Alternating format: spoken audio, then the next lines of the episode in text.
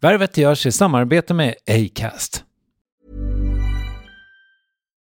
Millions of people have lost weight with personalized plans from Noom, like Evan, who can't stand salads and still lost 50 pounds.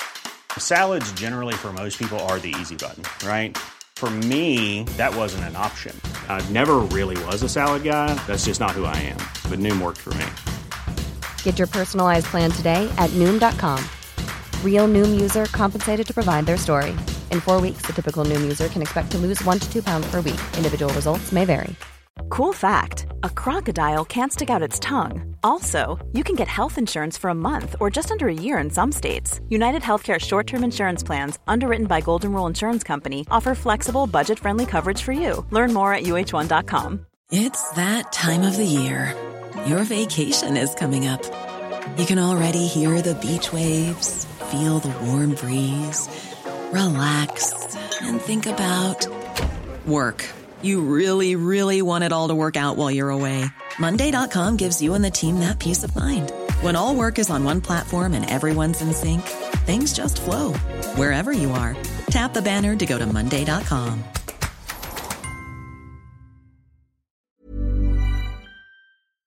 Värvet sponsras av SAS Eurobonus och SAS Eurobonus Mastercard. Och det här är ett budskap som jag tänker kan vara bra för den som antingen gillar guldkant på till exempel tillvaron eller för den som gillar att slå två flugor i en smäll.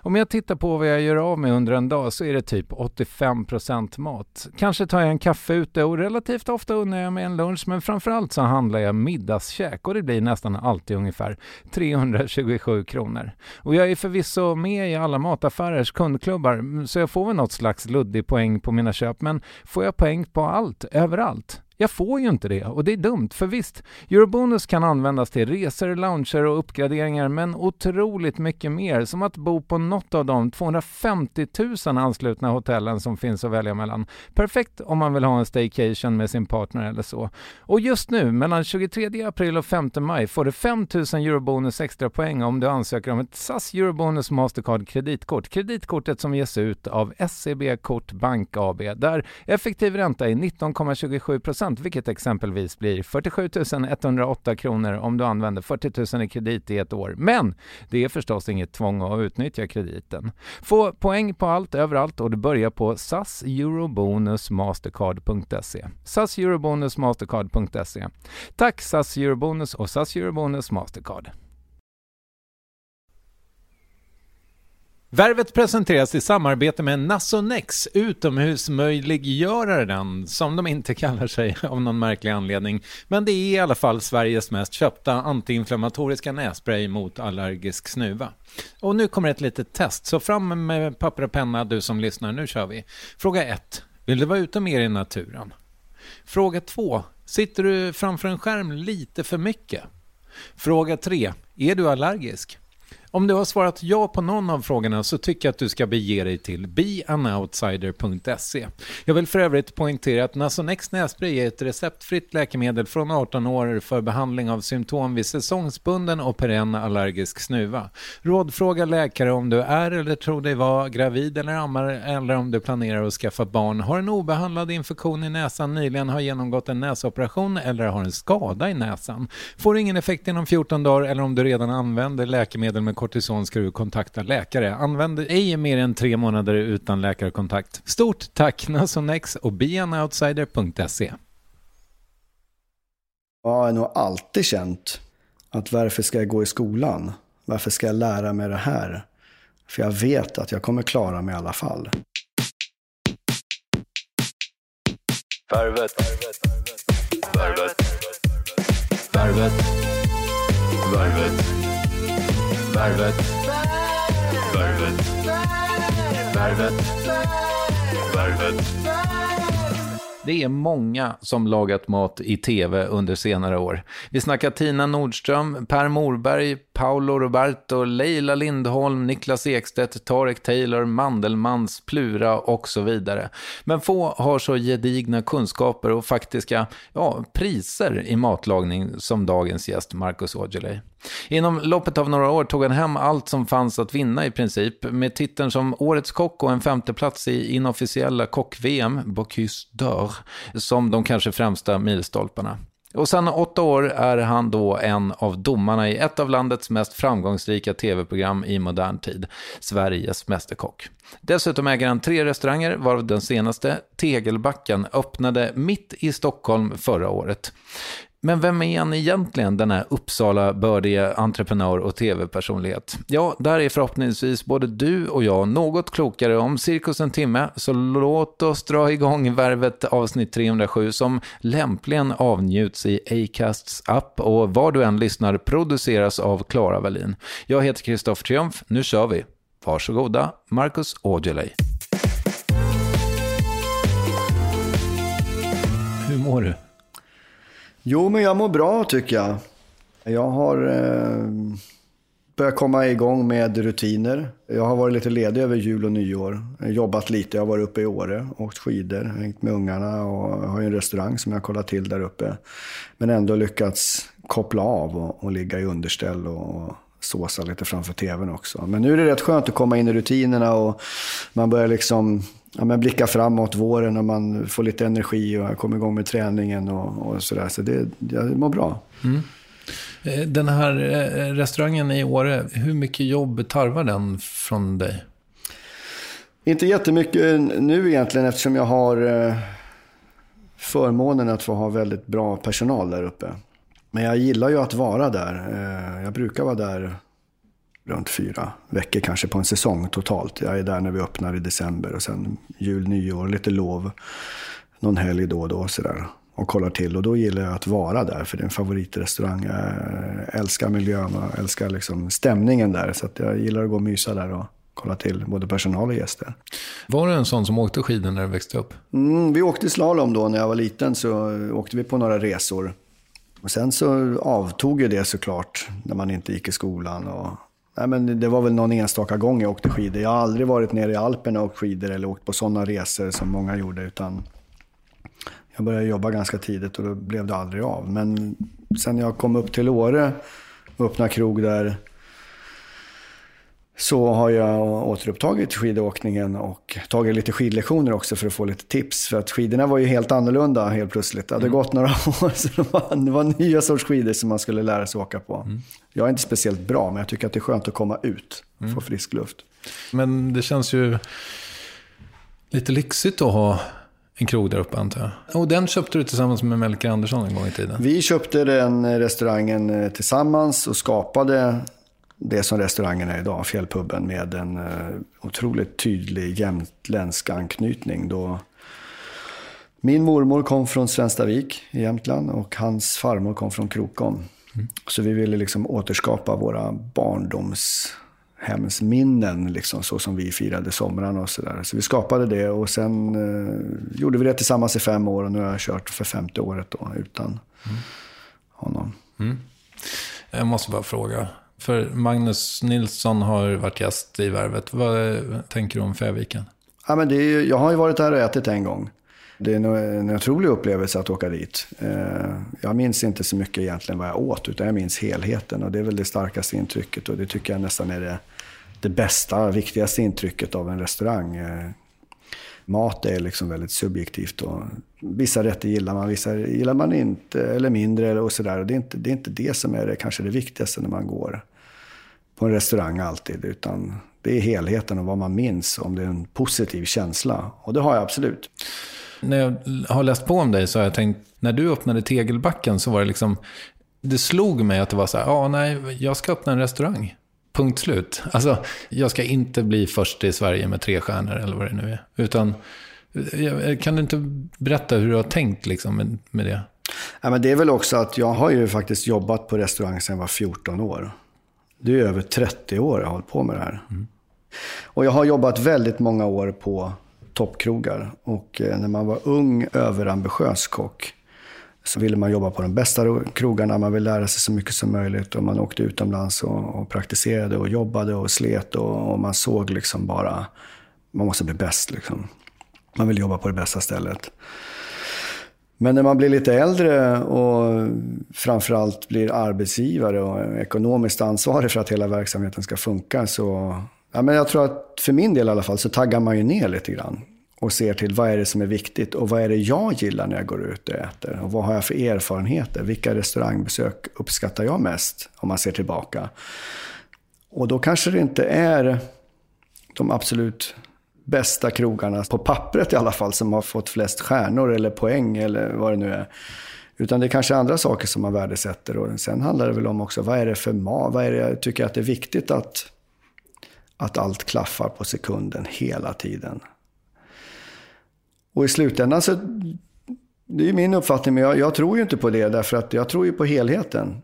Vad har man för känsla när man åker därifrån? Vad har man för känsla en vecka efter? Eller när man pratar om krogen sex månader efteråt, om man rekommenderar den till någon eller inte. Och det är väl, det är väl typ exemplet på Färviken till exempel, att jag har ju en otroligt positiv känsla när jag var där. Jag kan rekommendera alla att åka dit, men jag minns knappt vad jag åt. För det var inte det jag blev imponerad av, utan det var helheten.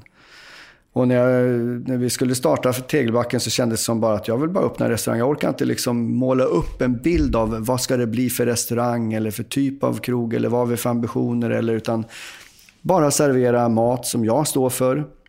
Försöka ge så bra service vi klarar av. Men en otroligt ödmjuk inställning att krogen får väl växa fram med åren också. För det beror ju väldigt mycket på vad det är för typ av gäster vi får. Och det är svårt att veta från början. Mm.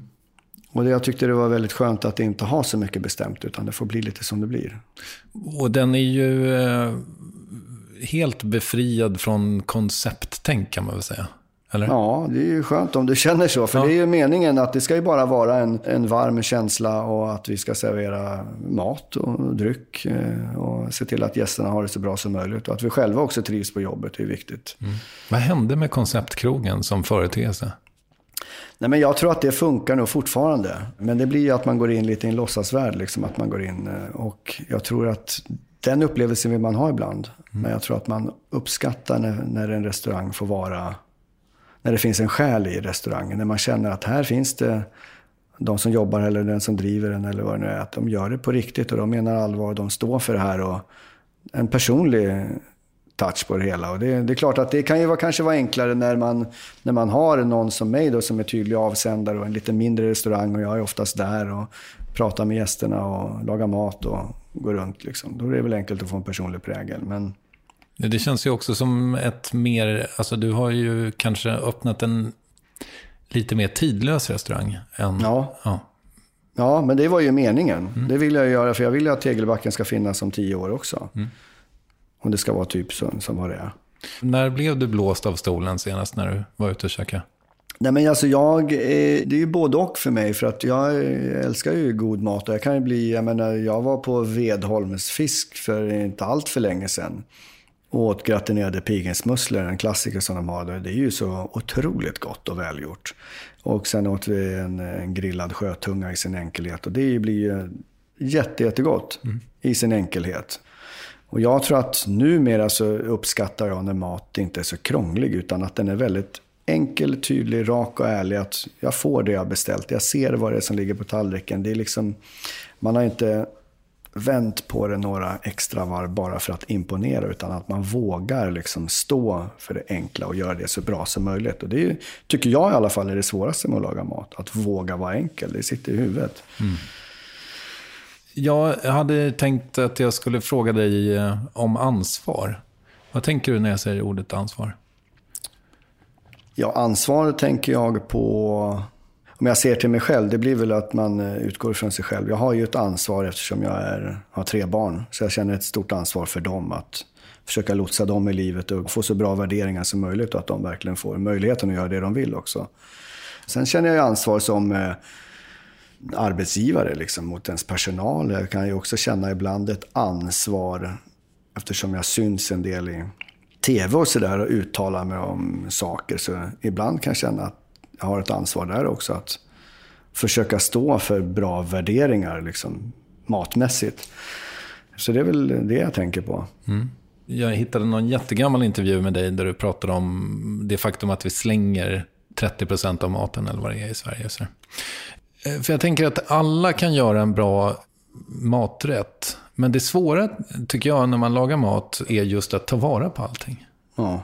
Och det antar jag är liksom, när man är restauratör, som du är. Det är väl där liksom det sitter lite i att få ekonomi och så? Alltså att man inte slänger 18 mm. rödingar? Ja, ja, visst är det så.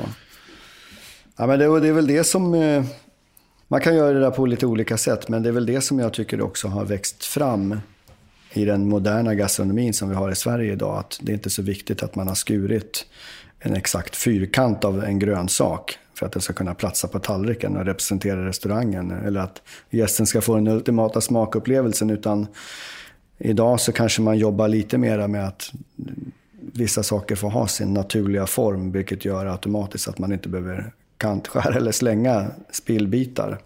Men sen handlar det såklart om att vara kreativ, att försöka hitta, för det blir alltid puts och spill. Och vad kan man göra med det? Så på restaurang är det en, såklart en otrolig utmaning att få ihop det. Hemma är det ju också en utmaning och där är man ju själv medskyldig, brukar jag säga. Att man uppmanar folk att man ska laga nya rätter varje dag. Ett tag så lagade jag väldigt mycket mat på morgon-tv. Och då uppmanar jag verkligen folk att ja, men de ska köpa nya ingredienser och laga nya rätter varje dag. Och då man glömmer ofta bort, vad gör man med två skivor falukorv som blir över från familjemiddagen? Det är ju för lite, det räcker inte till fem nästa dag.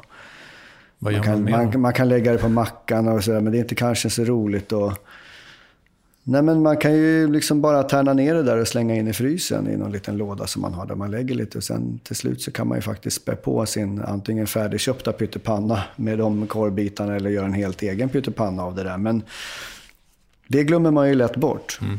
Eh. I den där gamla intervjun så sa du också att du borde göra ett tv-program med hur man tar hand om sina rester. Mm. Det har väl fortfarande inte gjorts? Det har väl inte gjorts, men jag tycker ändå att idag så pratar man mer om det. Mm. Idag så tycker jag att folk börjar tänka mer och mer och att man, det är inget konstigt. Men det är en ganska god idé förvisso.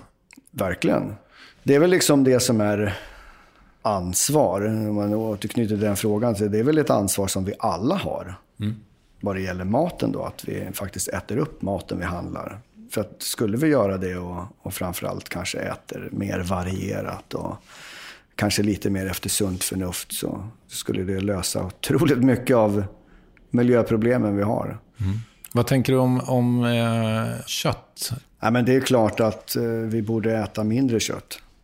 Och jag tycker för min del, jag sa ju det en gång, jag kommer aldrig glömma när jag satt, och vart eh, inbjuden att prata med då, Svensk köttinformation, de hade en sån här eh, ja, men årsträff då de träffas och pratar. Och då är det väl alltid från uppfödare, slaktare och... Och jag fick verkligen säga, men säg verkligen som du känner och vad du tycker. Och det första jag sa var bara att jag tackar för att jag får komma, men bara så ni vet så skulle jag aldrig någonsin sätta upp svenskt nötkött på menyn. bara för att provocera, de vart ju helt tokiga. Mm. Och tycker att det är såklart att det svenska nötköttet var det bästa. Men efter en, typ en halvtimme, 40 minuters diskussioner så kröp ju alla till korset. Och kunde ju verkligen erkänna att svenskt kött då, det här är ju ganska många år sedan, men höll ju inte den nivån som det krävdes för att eh, efterfrågan är ju liksom så varierade och folk ville ju då i alla fall, det här är ju kanske säkert 15 år sedan, ville ju bara äta biff, entrecote och oxfilén då. Och resten använder man sig inte av så mycket. Då hinner de inte med produktionsmässigt och så vidare. Och då föreslog jag, men varför måste det finnas svenskt kött året runt? Varför skulle man inte kunna liksom sälja köttet när det är som bäst? Och göra en, verkligen en, en otroligt bra produkt som kanske också får vara dyrare. För jag tycker i många fall att Nej, men just kött och kyckling och sånt, det är alldeles för billigt egentligen. Och det är klart, det är ju kaxigt att sitta och säga det, för det, jag förstår ju problemet. Det är många som har det väldigt knapert. Och, men det är ju inte meningen att alla människor i Sverige ska ha råd att köpa fläskkotletter året runt, varje dag. Det är ju sjukt, tycker jag. Mm, mm, eh, så det måste man ju prata om och försöka hitta liksom, lösningar för hur vi kan äta lite mindre och bättre. Mm.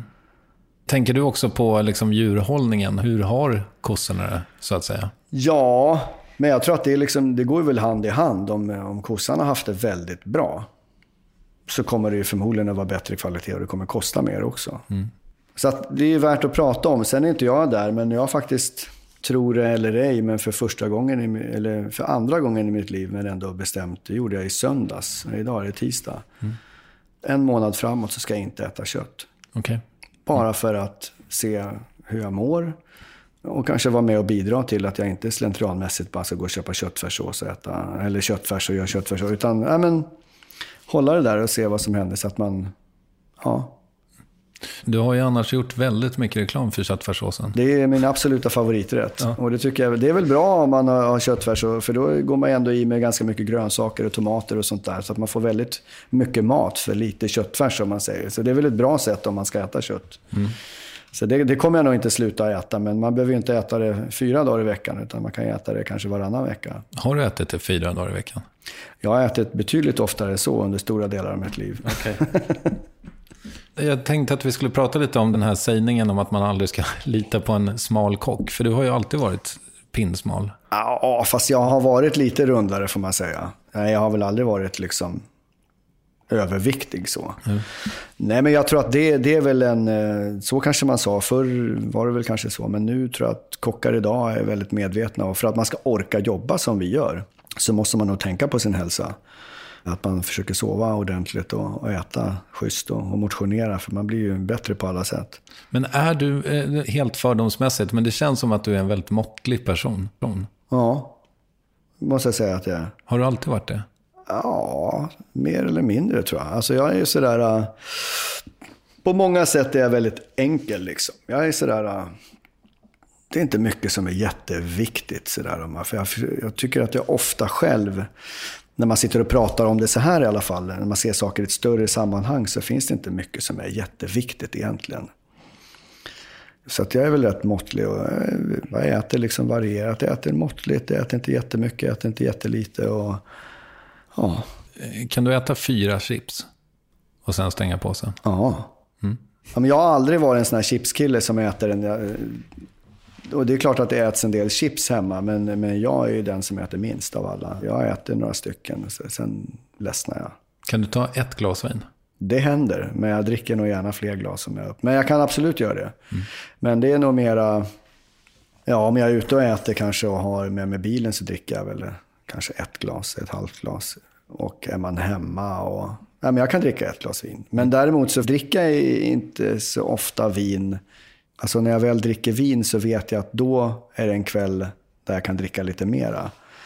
För att jag tycker att det är gott och trevligt. Så du är måttlig även med alkoholen kan man säga? Ja, det går i perioder, men det är klart att det, det kan bli... jag kan fästa till det också mm. ordentligt. Och, och, jag kan säga att jag, dricker, jag älskar att dricka vin. Och jag älskar att dricka liksom en flaska och öppna en till liksom, om man sitter och lyssnar på musik och äter och, och sådär. Du tycker att det är härligt. Men, så jag känner inte att jag måste dricka liksom, ofta, flera, många dagar på en månad eller en vecka eller vad det kan vara. Men eh, jag har inga problem med att stå över och dricka vatten. Mm. Hur ser en vanlig vecka ut för dig just nu? Eh, en vanlig vecka för mig ser ut som så. Jag har ju tre ungar som jag har varannan vecka. Sen är de hos mig, eller egentligen alltid, så går jag upp tidigt på morgonen. Jag brukar ha klockan på mellan halv sju och kvart i sju. Så ligger jag och snosar lite grann. Sen går jag upp och antingen så är det ju få iväg eh, dem till skolan eller så ska jag iväg själv. Jag kanske går och tränar på morgonen och sen eh, åker jag och... Nu är det väl en, en lite lugnare period nu i januari, februari. Så då har jag liksom ingen tv-inspelning eller så, utan då åker jag och, och jobbar kanske uträttar andra ärenden, träffar leverantörer eller kollar på råvaror eller kollar på porslin eller sådana saker. Eller spånar och tänker kring, jag försöker skapa liksom nya idéer, rätter och sådär. Och sen jobbar jag ofta på kvällarna. Inte hela kvällarna jämt, men jag försöker vara på Tegelbacken.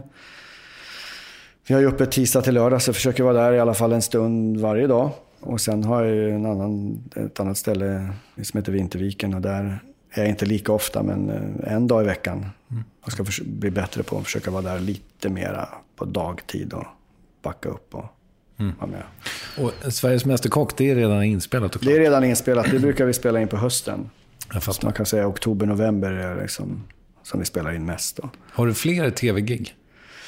Nej, det är ju det som jag gör, Sveriges Mästerkock. Och sen även då ett program som går på TV4 Play som heter Efter stängning som är, kommer direkt i anslutning till Sveriges Mästerkock. Där egentligen de som har blivit utslagna möts i dueller då. Mm. Nej, annars så har jag inget annat tv-gig och jag känner inget behov av det heller. Jag tycker att jag syns tillräckligt i tv. Mm. Men jag kan tänka mig att, för att du funkar ju väldigt bra i tv tycker jag. Ja, tack. Ja. Vad tycker du? Svårt att säga. Nej, men jag funkar... Jo. Ja, det funkar. Men nu har du jobbat med det här så himla länge. Du måste ju ha suttit i ett och annat produktionsbolagsmöte om program bara för dig, så att säga. Nej, och jag, det skulle väl kunna vara lockande att ha ett eget tv-program. Men det har inte varit på tapeten riktigt. Eh, sen är det klart att jag får ju förfrågningar om att vara med i olika tv-program som gäst och deltagare och sådär. Oftast så tackar jag nej därför att jag tycker att jag syns tillräckligt. Jag, det är klart att man gillar att synas och man har väl ett behov av det på något sätt. Men jag vill inte synas hur som helst i vilket sammanhang som helst. Utan det måste vara någonting som jag står för och tycker är roligt. Mm. Så då tackar jag oftast nej bara för att jag tycker att det räcker. Och jag, jag tycker att det är roligare att stå på restaurangen liksom och, och jobba. För det är faktiskt det jag gör och lever på. Ja, jag tänkte lite på det med dig, för att det känns ju som att, jag vet inte om det är annorlunda idag, men du har ju verkligen gått den långa vägen. Du har liksom jobbat. N- när tror du att du hade passerat de 10 000 timmarna i köket? Ja, jag vet inte. Det var väl länge sedan. Men Får jag bara googla hur länge 10 000 timmar är? Hur många dagar, ja. Exakt. Ja, 416 dagar och 16 timmar. Jo, men då är det ju dygnet Då räknar man 24 timmar va? det. Exakt. Ja. Och du har väl jobbat åtta timmars pass om vi ska förenkla det- lite? Eller? Nej, det har man väl inte gjort. Man Har du aldrig jobbat, Man har ju väl jobbat mer än så. Okej. Oftast. Eh, speciellt när man var yngre så jobbade man ju mycket. Nej, men så att det går väl ganska snabbt att komma upp i 10 000 timmar som ung ambitiös kock. Men eftersom du ju faktiskt har jobbat så jävla mycket. Jag menar, du är ju väldigt framgångsrik. Är det därför du är det?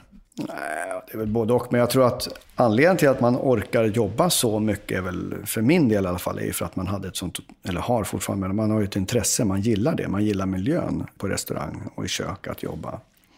Så att eh, då räknar man ju inte timmarna på så sätt. Sen orkar man inte jobba hur mycket som helst.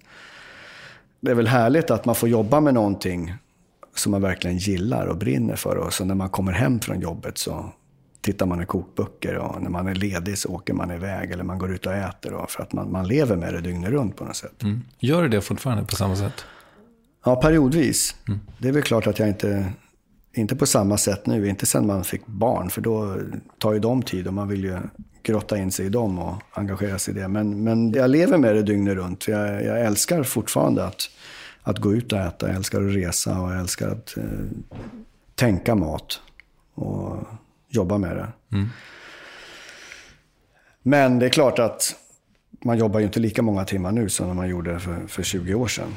Nej, men du har ju å andra sidan mycket mer att göra nu än för, tjugo- alltså, för då hade du väl ett jobb antar jag? Och jobbade. Jo, och då ja. kanske man gjorde mer timmar där på plats just i det köket. Nu gör man väl lika många timmar fast man jobbar ju hemma kanske två timmar på kvällen med att kreera mat eller tänka eller googla eller vad man nu gör. Men, ja, men det finns nog många branscher där man jobbar så mycket där, när man gör något man gillar. Och, ja. Jag ville ju jättegärna prata med dig om det här med din eh, tv-karriär inom citationstecken. Var det liksom helt självklart att du skulle göra det? Men jag har väl alltid, tror jag, sedan jag var liten, varit en liten teaterapa på något sätt. Alltid gillat att synas och jag var alltid liksom aktiv på roliga timmen och jag spelade teater och jag spelade i band, liksom musik och alltid velat uppträda och alltid velat liksom synas och få bekräftelse och framförallt göra andra människor glada, att de får skratta lite grann och trivas. Liksom. Jag har alltid gått igång på det. Sen har det väl inte varit självklart att synas på tv. Det var väl ingen... Mitt mål var väl att turnera och uppträda på stora arenor. Liksom.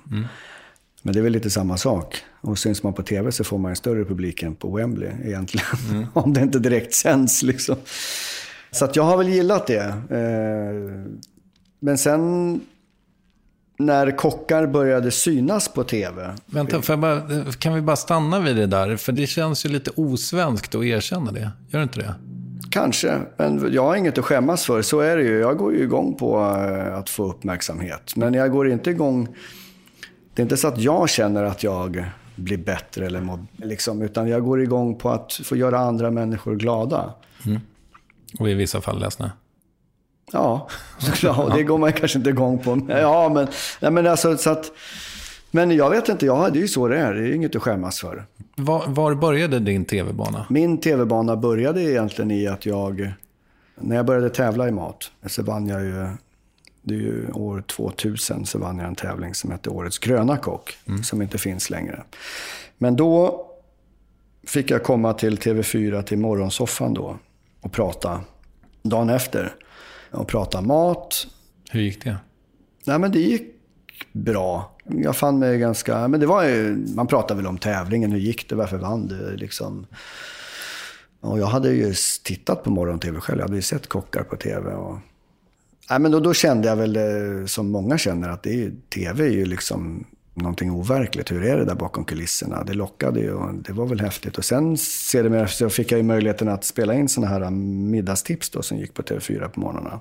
Och då tyckte eh, kanalen att det gick väldigt bra. De tyckte att jag funkade väldigt bra. Fick göra väldigt många sådana program.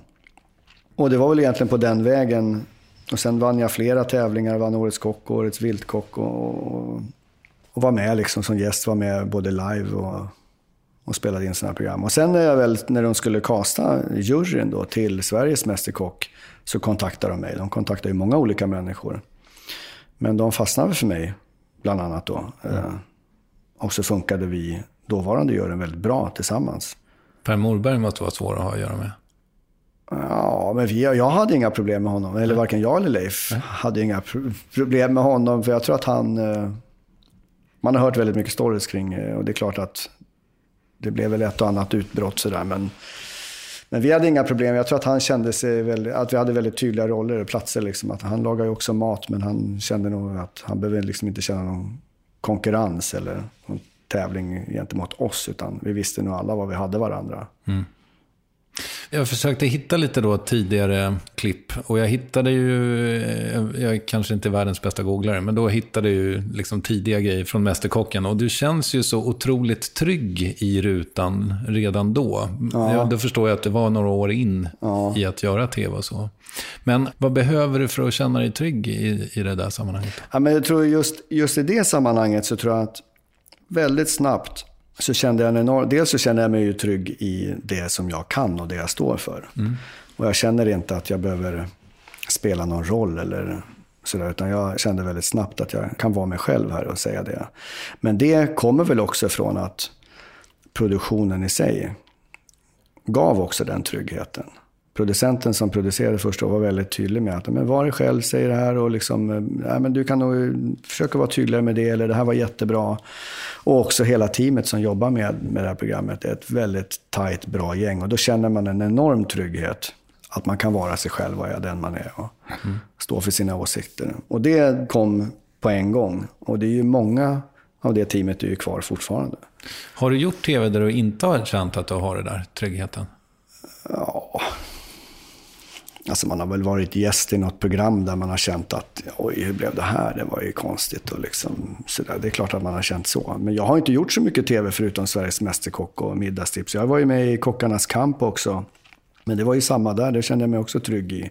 Så jag har inte varit med om någon sån här där jag kände att jag har hamnat helt fel och att det inte funkar. Nej. Det kanske kommer. Paradise Hotel ringer. Ja, eller de, de bara kidnappar den och skickar dit den. Då skulle jag känna mig otrygg. För att om de bara ringer så känner jag mig trygg och säger nej. Liksom. Men har du tittat på dig själv? Ja, jag tittar på alla avsnitt. Okej. Första åren ska jag säga, då tittade jag, för då ville jag ju se också. Och då lärde man väl, jag lärde mig väldigt mycket om hur jag själv agerade och vad jag sa. Och där jag själv också kom ihåg tydligt när jag säger saker eller hur jag tänkte kring vissa saker. Vilken tydlig uppfattning jag hade i den situationen. Men jag kunde också se att det kanske inte framgick så tydligt.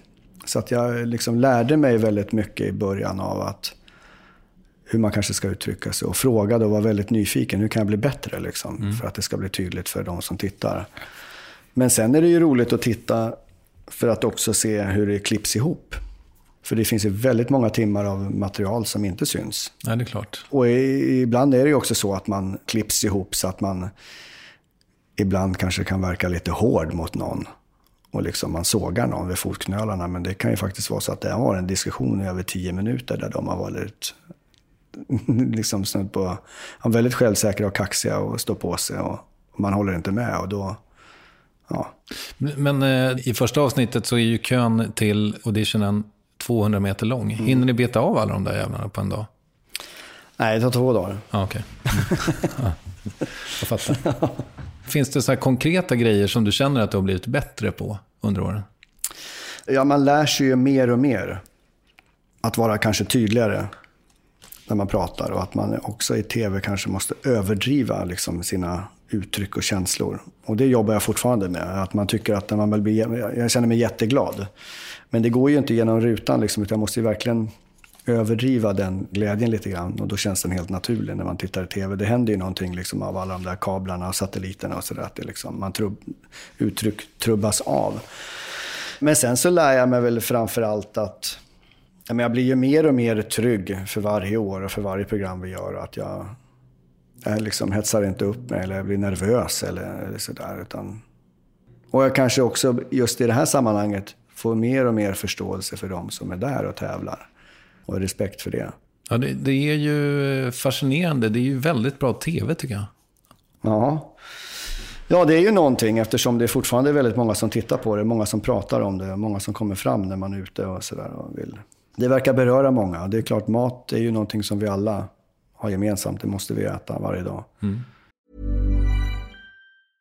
Cool fact a crocodile can't stick out its tongue. Also, you can get health insurance for a month or just under a year in some states. United Healthcare short term insurance plans, underwritten by Golden Rule Insurance Company, offer flexible, budget friendly coverage for you. Learn more at uh1.com. It's that time of the year.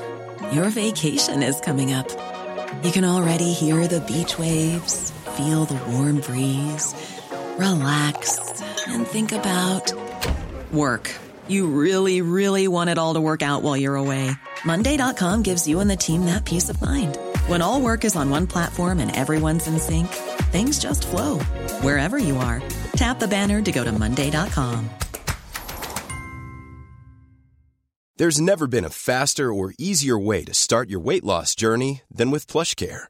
PlushCare accepts most insurance plans and gives you online access to board-certified physicians who can prescribe FDA-approved weight loss medications like Wigovi and Zepbound for those who qualify. Take charge of your health and speak with a board-certified physician about a weight loss plan that's right for you. Get started today at plushcare.com slash weight loss. That's plushcare.com slash weight loss. plushcare.com slash weight loss. Den enda skillnaden, för jag, jag, tänkte på just det där med din trygghet. Den, den stora skillnaden mellan nu och då, det är ju att du har lite snyggare hår nu för tiden. Ja, tycker du det? Ja, ja tack. Ja. ja, men det har väl med att göra vem man går och klipper sig hos och vad man får lite tips hur man ska göra. Ja. Men tack, jag ja. håller med. Men det kommer inte från produktionen? Alltså. Nej, nej, nej, det gör det inte. Du, eh, hur fan hinner du med allt? Du har liksom tre krogar, tre ungar, eh, tv, Fast, jobb och... Jo, det är klart att det låter mycket på pappret, men jag är ganska bra på att ligga hemma i soffan och inte göra någonting också. Och det tror jag är viktigt. För min del är det viktigt i alla fall. Eh, man kan inte hinna med allting. Alltså så det, får man ju släppa vissa saker. Du delegerar? Ja, absolut. Och jag är rätt bra på att... Alltså, man måste se saker i ett större sammanhang då. För mig är det, man tar Periodvis är det mycket när vi har inspelningsperiod och så jobbar jag på kvällarna och sen har man ungarna och så vidare. Men det är klart att eh, det handlar väl om kommunikation, att man försöker hitta en bra lösning. Och vi har ju en otroligt bra relation. Min exfru, och, som är också min kompanjon och mamma till barnen, att vi, vi hjälps åt. Liksom, för att det här, någonstans blir det ju ett familjeprojekt, för det gynnar väl alla att man hinner med vissa saker och gör vissa saker. Men allt hinner man inte med och då måste man ju släppa vissa saker. Så är det ju. Sen är det väl skönt att restaurangen, Tegelbacken i alla fall, är stängt söndag, måndag. Så jag, jag är ledig alltid, söndagar. Eh, och nu har jag bestämt att under våren här så ska jag bli bättre på att vara hemma på lördagar också. Så att man jobbar på ordentligt under veckorna och så ska jag försöka vara ledig oftare på lördagar. Varför det? Ja, för att jag vill ha mer tid. Eh, jag känner att det har varit en intensiv period när man har öppnat en ny restaurang. Att jag har jobbat det har väl krävts att man har jobbat mycket, men jag vill ha mer tid med mina barn och kunna, framförallt lördagar när de också är lediga. Mm. I veckorna så är det väldigt mycket träningar och sådär. Då kan jag laga mat mycket på morgnarna så att det finns middag och så ses vi hemma senare. Men just lördagar är ju en dag och söndagar där man kan vara hellediga tillsammans. Så att då vill jag vara vara lite mer ledig då, helt enkelt. Men är det svårt att få ihop det här berömda vardagspusslet för dig? Ja, det är klart. Men jag har ju... Så är det ju, men det... Det är det väl för alla, oavsett om du har barn eller inte, tror jag man har svårt att få ihop det. Man, Det är väl ett citat från en Erik Gadd-låt, liksom, att tid är ju ingenting man har, utan det är någonting som man måste ta sig. Det är ju så, att det är ju lätt att säga, men jag hinner inte med, precis som du förutsätter att, men du har ju så jäkla mycket att göra, fast du vet väl inte hur mina dagar ser ut. Nej, man bara det- förutsätter för att man syns på tv, man har tre restauranger, man gör kokböcker och periodvis är det mycket med, jag älskar att ligga i soffan och kolla på, på sport. Liksom. Mm. Vad tittar du på för sport? Hockey och eh, fotboll. Mest hockey. Brynäs? Ja, självklart. Fotboll då? Alltså jag kollar ju, nu får man väl säga, om det är allsvenskan så har det väl blivit, jag har ju alltid då fått hålla lite grann på GIF Sundsvall eftersom jag har rötter där uppifrån och vi har stuga utanför Sundsvall. Men sen förra året så kom ju Sirius med då i allsvenskan och jag är ju från Uppsala så då blev det naturligt att hålla på Sirius också. Men jag är inte något jättestort fan av allsvenskan utan jag kollar mer på internationell fotboll. Champions League och sånt? Ja, och det är Liverpool och Barcelona liksom. Ja. Du, ehm, som vi var lite inne på i i uppvärmningen, då frågade jag dig vad det är som gör att du är speciell. Och då sa du att ja, men jag var typ den enda i plugget som hade utländskt påbrå överhuvudtaget. Mm, nästan, inte helt ensam men Men ställde det till det för dig? Nej, det gjorde det inte. Jag, jag minns tydligt att det var någon gång, jag kommer inte ihåg när, men jag var väl ganska liten, att det var någon som inte kände mig överhuvudtaget, som uttryckte sig liksom rasistiskt. Och jag liksom, jag kopplade inte riktigt vem de pratade med. Men jag förstod ju att det var mig de menade. För att jag var mörk då. Så att jag har inte ställt till det, utan jag har ju... Jag känner mig ju otroligt svensk. Samtidigt som jag kan känna mig också väldigt internationell också. Men det är väl för att jag har fått liksom växt upp i Sverige. Svenska traditioner och min mormor var hushållslärarinna och lagade svensk mat. Och... Men jag känner det också att jag har fått med mig någonting annat som inte alla klasskompisar hade. Och det är ju den liksom den andra delen av mig som där vi har ätit kryddstark indisk mat, burmesisk mat. Så det ser jag bara som en extra krydda liksom. Att jag väldigt snabbt fick en blandad uppväxt. Eller fick mer liksom blandade kulturer med mig. Fick du något mer språk med dig? Nej, engelska. Vi, pra, eh, alltså, vi pratade engelska hemma. När farsan bodde hemma så pratade vi engelska. Eller jag pratade engelska med honom och svenska med mamma. Så det har känts naturligt. Men jag antar att det finns ett burmesiska. Ja, absolut. Ja, men det, det pratar jag inte. Och på den tiden, nu har det ju lättat upp lite, men Burma har ju varit en, en, en ganska stängd, ett stängt land. Det har ju drivits av en militärregim som inte har släppt in västerlänningar hur som helst. Och när min pappa lämnade Burma så fick ju inte han komma tillbaka. För att de ville inte ha in några västerländska influenser i det landet. Vilket gjorde att det var ju aldrig på tapeten att åka dit. Men sen lättade de upp lite grann så att jag var där då 88 första gången och hälsade på min farfar. Ja, okej. Och vi åkte därifrån bara några veckor innan det stora studentupproret som skedde där sen. Som började liksom sakta men säkert röra runt i hela deras system. Jag vill säga namnet på hon som var eh, satt i husarrest i Ja. många år. Men jag kan... Jag, Aung San Suu Kyi. Ja. Hon kom ju senare då, eller, ja. Ja, bara för att bevisa att jag kan någonting Just om Burma. ja. Ja. Har du varit tillbaka i Burma igen? ja, jag var där en gång sen och det var tio år senare, eller 97 var jag där. Och hälsade på honom igen. Okej. Men har ni massa släkt där? Ja, det finns avlägsen släkt tror jag, men nu har jag, jag har en faster som bor i England. Och sen har jag tre kusiner från pappas sida och en, den äldsta tjejen då, bor i Burma nu. Undervisar som lärare där.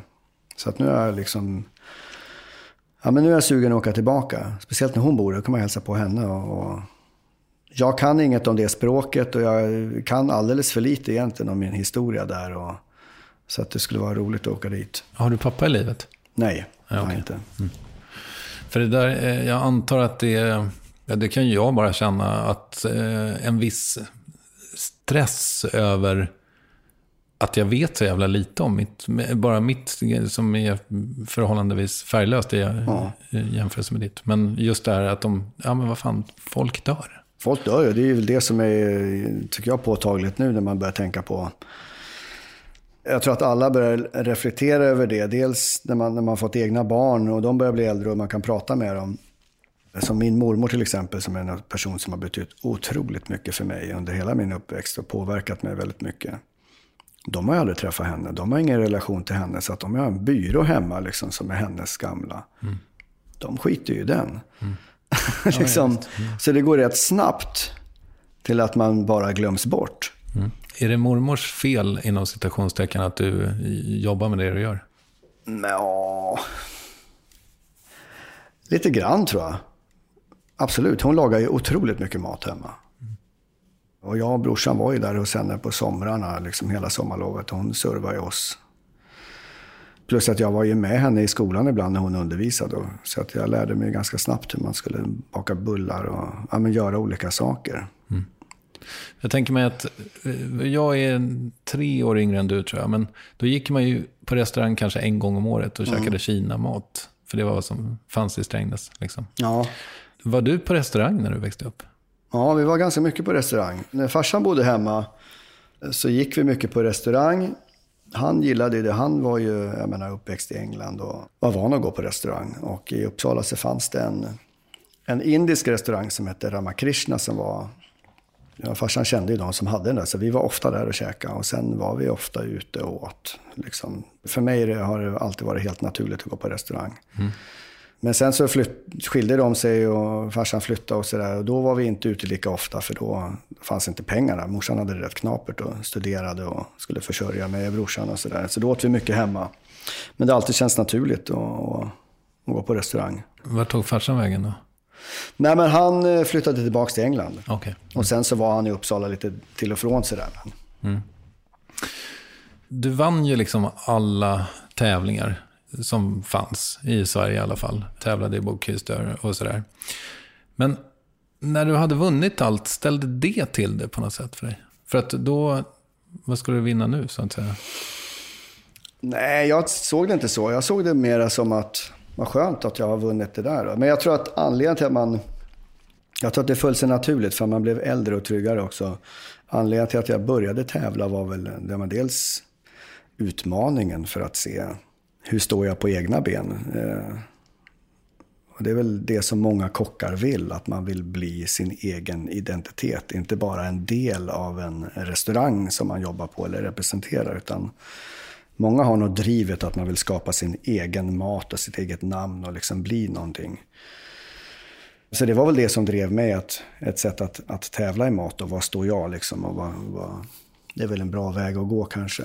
Det känns också som att hela 90-talet, det känns som att hela kockkulten föddes där i Sverige lite grann under de åren. Stämmer det? Ja, men det måste jag säga. Det, alltså, 90-talet var ju ett otroligt viktigt årtionde i, i krog-Sverige. Mm. För den svenska gastronomin. Det var ju många som... Nej, men det var ju också då som kockar började få liksom plats i tv. Man började förstå liksom, och respektera kockarnas jobb. Mm. Och det var många duktiga kockar på många restauranger som tävlade. Det var ett otroligt... Men om man ser tillbaka nu, alla som har varit aktiva då och tävlat, så är det ju enormt. Och det är, Nej, men så att när jag hade tävlat och så där så kände jag väl mig bara, för jag visste väl någonstans, hade jag ju drömmen som många har, att ja, men till slut så vill man väl bli egen och öppna egen restaurang. Och jag såg det väl som en ganska bra väg att gå då. Och en kul, det är väldigt roligt att tävla i mat, för just processen när man tränar in recepten eller rätterna man ska laga, tidsträningar, hela processen är väldigt, väldigt jobbig, men den är också väldigt utvecklande. Så att det var aldrig så att du kände dig vilsen då, för att du just som jag var inne på, hade vunnit allt så att säga? Nej, men jag kanske var lite vilsen ett tag, men det var väl också, alltså när jag hade vunnit Årets Kock då, 2004, och då var jag ju, jobbade jag på Fredsgatan 12 som var en etablerad bra krog i Stockholm. Och sen slutade jag där 2005. Och då hade jag ju då, jag fick min dotter och så tre barn då, sommaren 2005.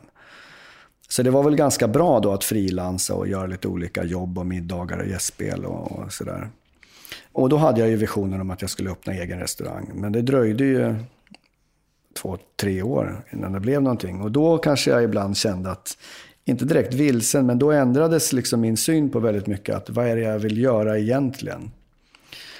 Och återigen, man har ju inte hur mycket tid som helst. Med tre småungar så var ju det ganska lämpligt att man kunde vara med och ta hand om dem första åren och vara flexibel liksom, i hur man jobbade.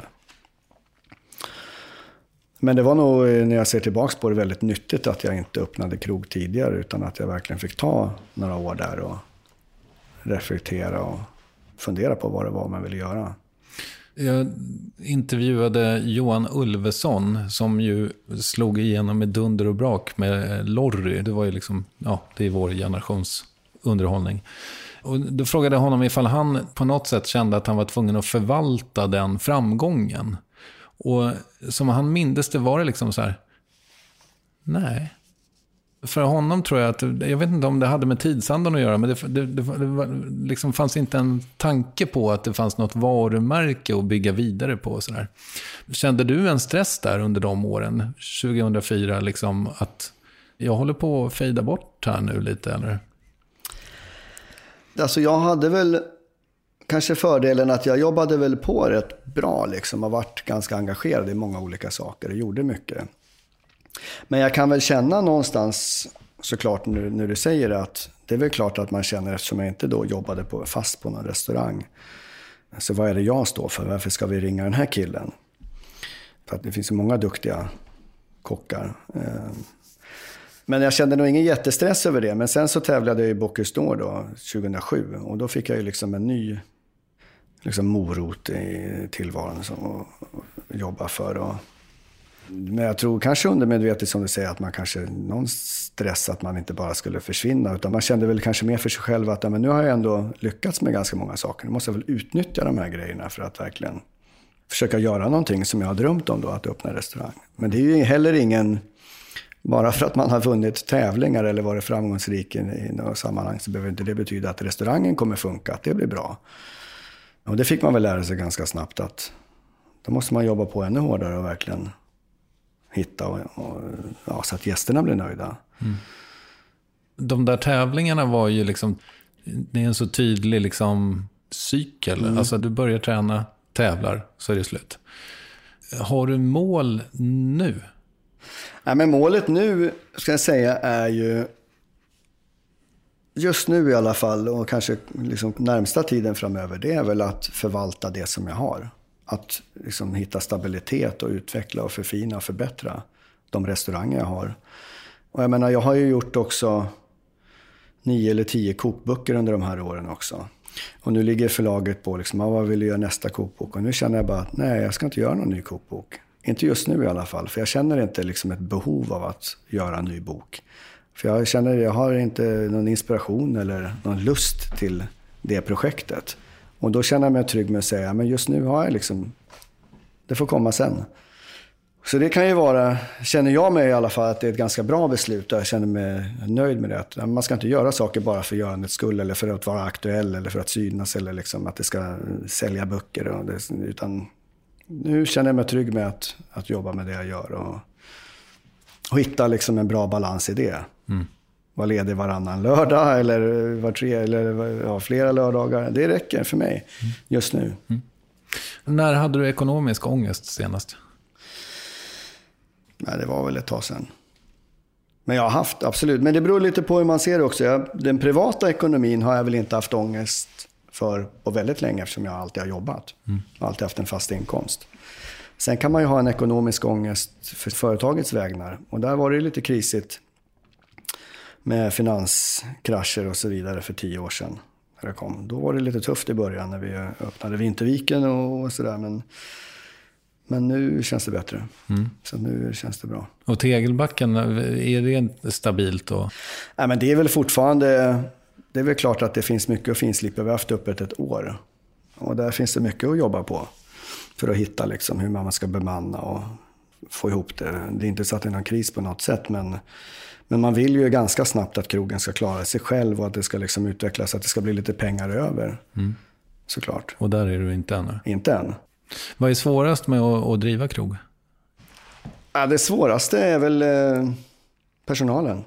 Att hitta personal och att motivera dem att alla ska jobba åt samma håll. och hitta stabilitet i det. Därför att det, de som växer upp nu, folk gillar att byta jobb. De är väldigt flackiga liksom, rastlösa. Och det tror jag är en, liksom en, en bild av hela samhället egentligen. Att man är människor som växer upp, man har telefoner, man har iPads och man lyssnar på poddar. Och, ja, men det, allt går väldigt... Man kan byta kanal när man vill och det är samma med jobb lite grann i vår bransch. Eh, så det är väl liksom hela tiden utmaningen att få det att funka. Men sen är det väl klart att utmaningen med att driva restaurang, det finns många. Vad har vi för rätter? Är det här bra eller inte? Varför säljer inte den lika bra som den andra? Och vad folk gillar och hur ska vi få in folk? Och idag, eh, januari, folk har inga pengar kvar efter jul och nyår. Och vad gör vi på en tisdag då? Liksom? Då alltså det handlar ju hela tiden om att vara eh, aktiv varje dag och fundera och fatta rätt beslut. Men jag har sett att du har, eh, på Instagram har du ju annonserat väldigt mycket efter en kock. Du har fortfarande inte hittat en kock. Nej, det går lite upp och ner sådär. Folk hör av sig och man träffar någon och sen väljer något annat. Och, men det är, det är väl klart att det är väl någonting som, som vi alla är drabbade av i vår bransch, i restaurangbranschen. Just kockbristen. Och det är till och med regeringen pratat om att, att det saknas väldigt mycket personal i vår bransch. Och det är väl inte konstigt, i alla fall om man ser till i Stockholm, eftersom det öppnar så otroligt många restauranger. Så det är väl klart att det inte kan finnas personal till alla dem. Nej. Men ditt kontaktnät måste ju vara något i hästväg, men det räcker inte. Nej, men sen är det väl att... eh, Det handlar väl också om att hitta rätt personer. Alltså kock är ju så... Vad är det? Alltså det handlar ju om en eh, rätt person som funkar i teamet. Och det är nog viktigare kanske hur man är som person än vad man har på CVt. Fast man måste vara ganska duktig på att skära saker. Jo, det är klart, att, men, men, absolut. Men, men sen är det väl också sådär att kock, det finns ju ingen garanti för vad en kock kan. Liksom. Bara för att man jobbar som kock. Utan det, det handlar väl om att det ska mycket som ska klaffa för att det ska funka. Jag såg något annat tv-program. Vad hette det? Jo, det hette eh, Kniven mot strupen på svenska. Va? Ja, Då skulle de rekrytera någon kock och då fick de provgöra en omelett. Jobbar ni med sånt? Nej, Nej men det, det man ofta gör är ju att man eh, får ju komma och provjobba. En, två, tre dagar eller en vecka eller vad det nu är för att se att... Då får man ju en ärlig chans att visa vad man går för och man får ju också en ärlig chans att se om personen i fråga verkar passa in och funka. För det handlar ju väldigt mycket om att jobba i ett restaurangkök. Handlar ju inte så mycket om egentligen vad du kan tekniskt sett eller vad du kan laga eller hur gott det blir. Utan det handlar om att man ska funka i hela gänget som jobbar där. Att man är en bra lagspelare. Och det måste ju klaffa och det går ju att jämföra med idrott till exempel, en lagsport. Att man kan inte bara ta in värsta centern i hockey liksom som levererar mål hur mycket som helst i det ena laget. Kanske inte alls funkar i det andra laget. Så enkelt är det ju egentligen. Jag provjobbade en gång på eh, thai-restaurangen Kopanjang Ja. som eh, köksass. Okej, Fick gå innan lunch. ja, okej. Ja. det gick inget bra. Nej, det gick inte så bra. Jag var för långsam på att skära paprika. Du, eh, tillbaka till Uppsala. Vem var du i skolan?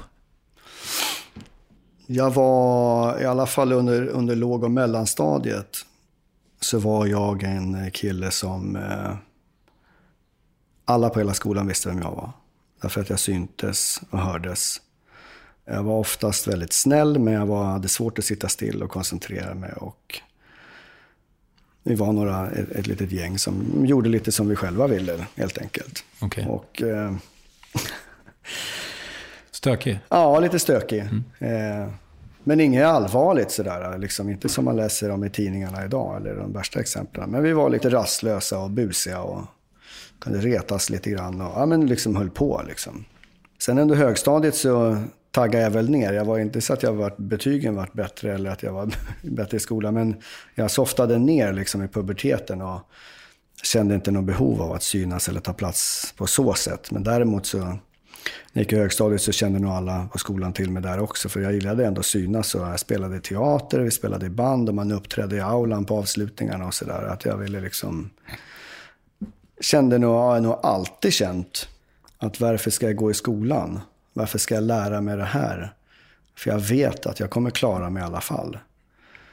Vilket är en ganska bra, sund kanske inställning att man har den självsäkerheten att man kommer klara sig i livet. Men samtidigt så slösade jag bort en otroligt många timmar för att nu är jag väldigt intresserad av ja, men historia och ja, men saker som jag gärna skulle ha lärt mig. Liksom. Har du lite bildningskomplex?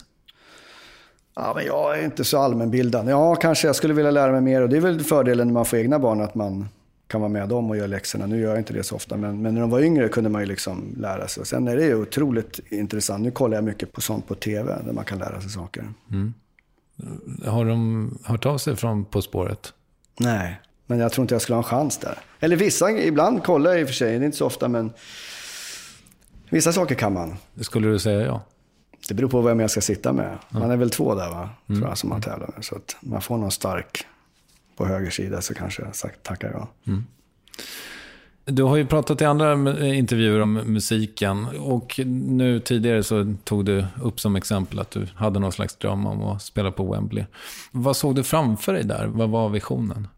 Men jag såg väl framför mig det som man läste i tidningen Okej, som var stor då på 80-talet. Jag lyssnade ju mycket på musik. Gör du det fortfarande? Ja, eh, det gör jag. Men jag hinner inte liksom utforska så mycket ny musik egentligen.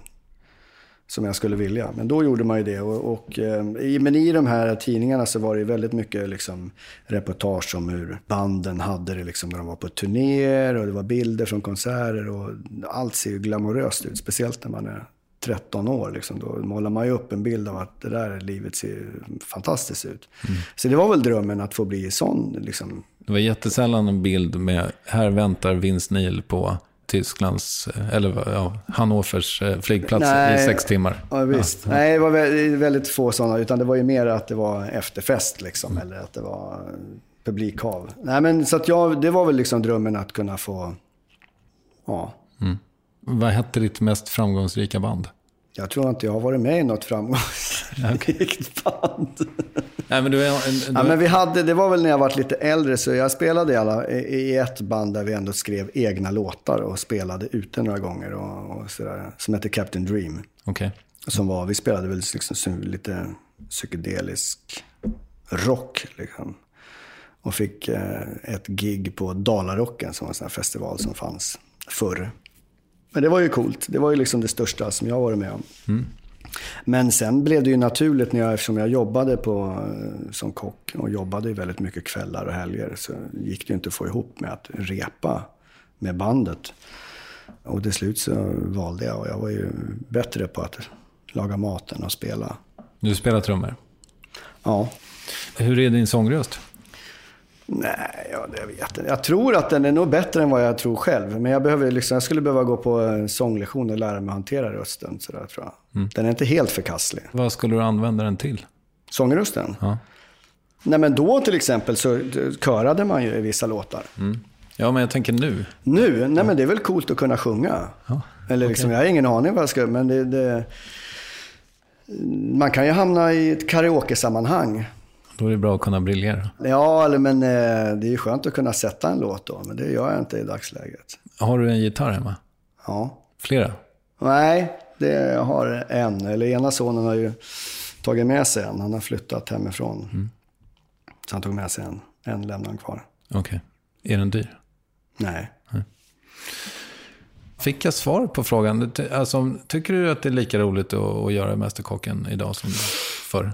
Jo, men det tycker jag. Jag tycker att det är roligt. Och det där kommer du hålla på med så länge de... Nej, det vet ju inte jag. Det där vet man ju aldrig. Eh, Men eh, folk kollar ju fortfarande på Sveriges Mästerkock. Men sen vet man ju aldrig eh, vad... Eh, det är ju i slutändan kanalen som bestämmer vilka som ska vara i juryn och inte. Och de har väl sett i nästan alla sådana typer av program att man byter ut jurymedlemmar och sådär. Så att man gör ett år i taget och jag är glad varje år jag får förfrågan att fortsätta. Gör de här likability-tester på er? Som...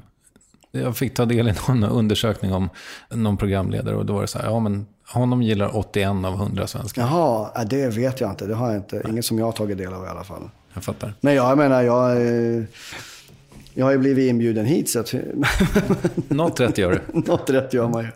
Verkligen. Hur mycket tränar du egentligen? Ja, men jag försöker ju träna tre dagar i veckan. Är det styrketräning då? bara? Ja. Men inte egentligen för att bygga volym, eller, utan bara för att hålla mig i form. Liksom, och jobba bort lite av det man äter på kvällarna när man jobbar i köket. Ingen kondis? Nej, jag är lite dålig på det. Nej, men det blir, man får ju upp flåset rätt bra om man kör ja, med lite marklyft och, och lite tyngre övningar. Liksom. Jag har försökt att börja springa. Jag tycker det är skittråkigt. Och annars har det blivit en liten trend bland kockar att man ska ut och springa. Liksom. Jag har inte kommit in i det än, så att, eh, någon gång kanske. Du har ju tre barn, som vi har konstaterat. Du hade med dem lite i tv-sammanhang så här tidigt. Ja. Var det självklart? Nej, det var inte självklart. Eh, det där började väl egentligen med, och det här är ju då 2005 då, va, på våren. Jag hade spelat in rätt mycket såna här middagstips för TV4 och de ville då att vi skulle åka iväg till England och bila runt och spela in program under två veckor. Och jag var uppe på TV4 på ett möte och tyckte det var skithäftigt. Det var ju en dröm att få, få resa liksom och, och laga mat. Och. Så jag kommer hem då till, till min fru då, jätteglad liksom att fan, du ska, de vill att jag ska åka till England två veckor liksom och spela ett matprogram och sådär. Och då hade vi två barn. Och hon bara tittade på mig och sa, ja vad kul, vad roligt. Vem av ungarna ska du ta med dig liksom? Mm.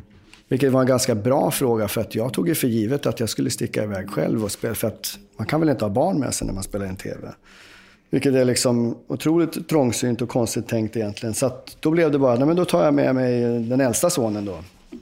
Så då var han med. Och då var det ju naturligt att vi gjorde de här programmen tillsammans. Att han var med, vi gick och handlade, vi lagade mat, han hjälpte till. Och det vart otroligt bra. Mm. Så att han var med rätt mycket sen under flera program. Och även de andra ungarna också sen så småningom. Så det vart väl liksom lite min grej att jag var kocken som hade med mig barnen. Och de fick vara med och greja med det de gjorde. Och för vissa gäster som jag har haft här, typ Orup, han vill ju inte ta bilder på sina barn innan de är 25. Ja. Alltså, Nej men jag tänkte ju inte så långt då. Sen vet inte jag, eh, jag såg inte mig själv som någon kändis eller liksom att det skulle finnas något negativt med att med barnen eller sådär. Men det är klart att nu kanske jag skulle tänka mig för, för nu har jag väl blivit då lite mer känd om man säger. Så nu kanske jag inte skulle ha med småbarnen eller sådär, utan låta dem få... Men jag vet inte, det, det, det är väl upp till var och en. Jag vet inte om det finns något negativt med det heller egentligen, men, men kanske att de ska bli lite äldre och få välja själva då kanske. jag tänkte också bara att jag skulle fråga dig om ditt ärr i ögat. Var kommer det ifrån? Mitt R? Ja. Ja, men det var, alltså jag stod eh, på en stol i köket hos mormor. Det var i december, jag kommer inte ihåg vilket år, men det kan ha varit typ 79 kanske eller något sånt. Och skulle då ta mig förbi en annan tjej som stod på stolen bredvid. Vi stod och kollade ut på någon som lekte med en hund. Och sen ramlar jag och slår i ögat då på mormors adventsljusstake. Och det börjar blöda som fan. Och mormor var nere på stan och uträttade några ärenden och den som var äldst hemma var ju min storebrorsa som var fyra år äldre. Som då i tidig ålder också hade en dröm om att bli läkare då. Aha, okej. Så att han drog en toarullen runt mitt huvud för att stoppa den här blödningen och så hämta grannar. Det var ett jäkla eh, liv under det. Men det, ja, så det är det ärret Ja, som blev sen. Vad blev det av din brorsa? Läkare. Han blev det? Ja. Okej, kul. Du, eh, vill du rekommendera något?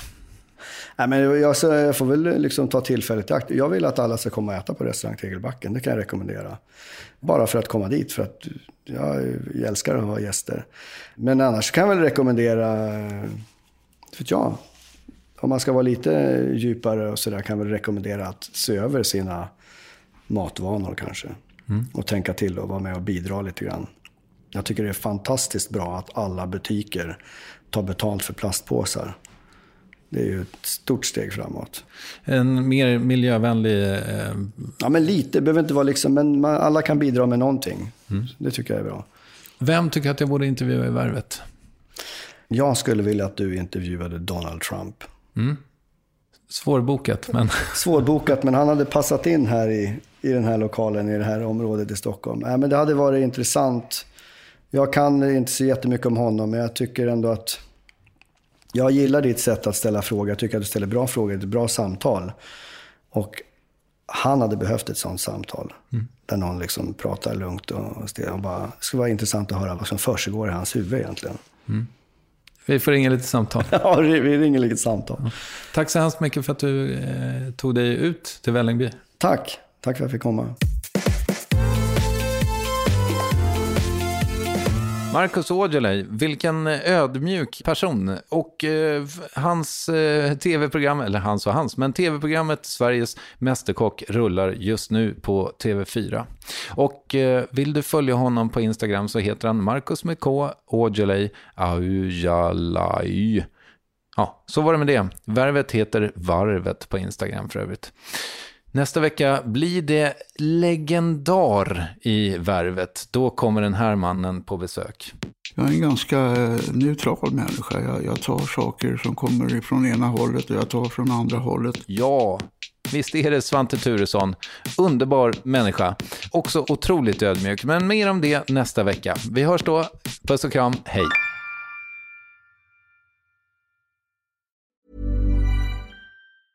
Planning for your next trip? Elevate your travel style with Quince. Quince has all the jet setting essentials you'll want for your next getaway, like European linen, premium luggage options, buttery soft Italian leather bags, and so much more. And is all priced at 50 to 80% less than similar brands. Plus, Quince only works with factories that use safe and ethical manufacturing practices. Pack your bags with high-quality essentials you'll be wearing for vacations to come with Quince. Go to quince.com/pack for free shipping and 365-day returns. For the ones who work hard to ensure their crew can always go the extra mile, and the ones who get in early so everyone can go home on time, there's Granger, offering professional grade supplies backed by product experts so you can quickly and easily find what you need. Plus, you can count on access to a committed team ready to go the extra mile for you. Call, clickgranger.com, or just stop by. Granger, for the ones who get it done.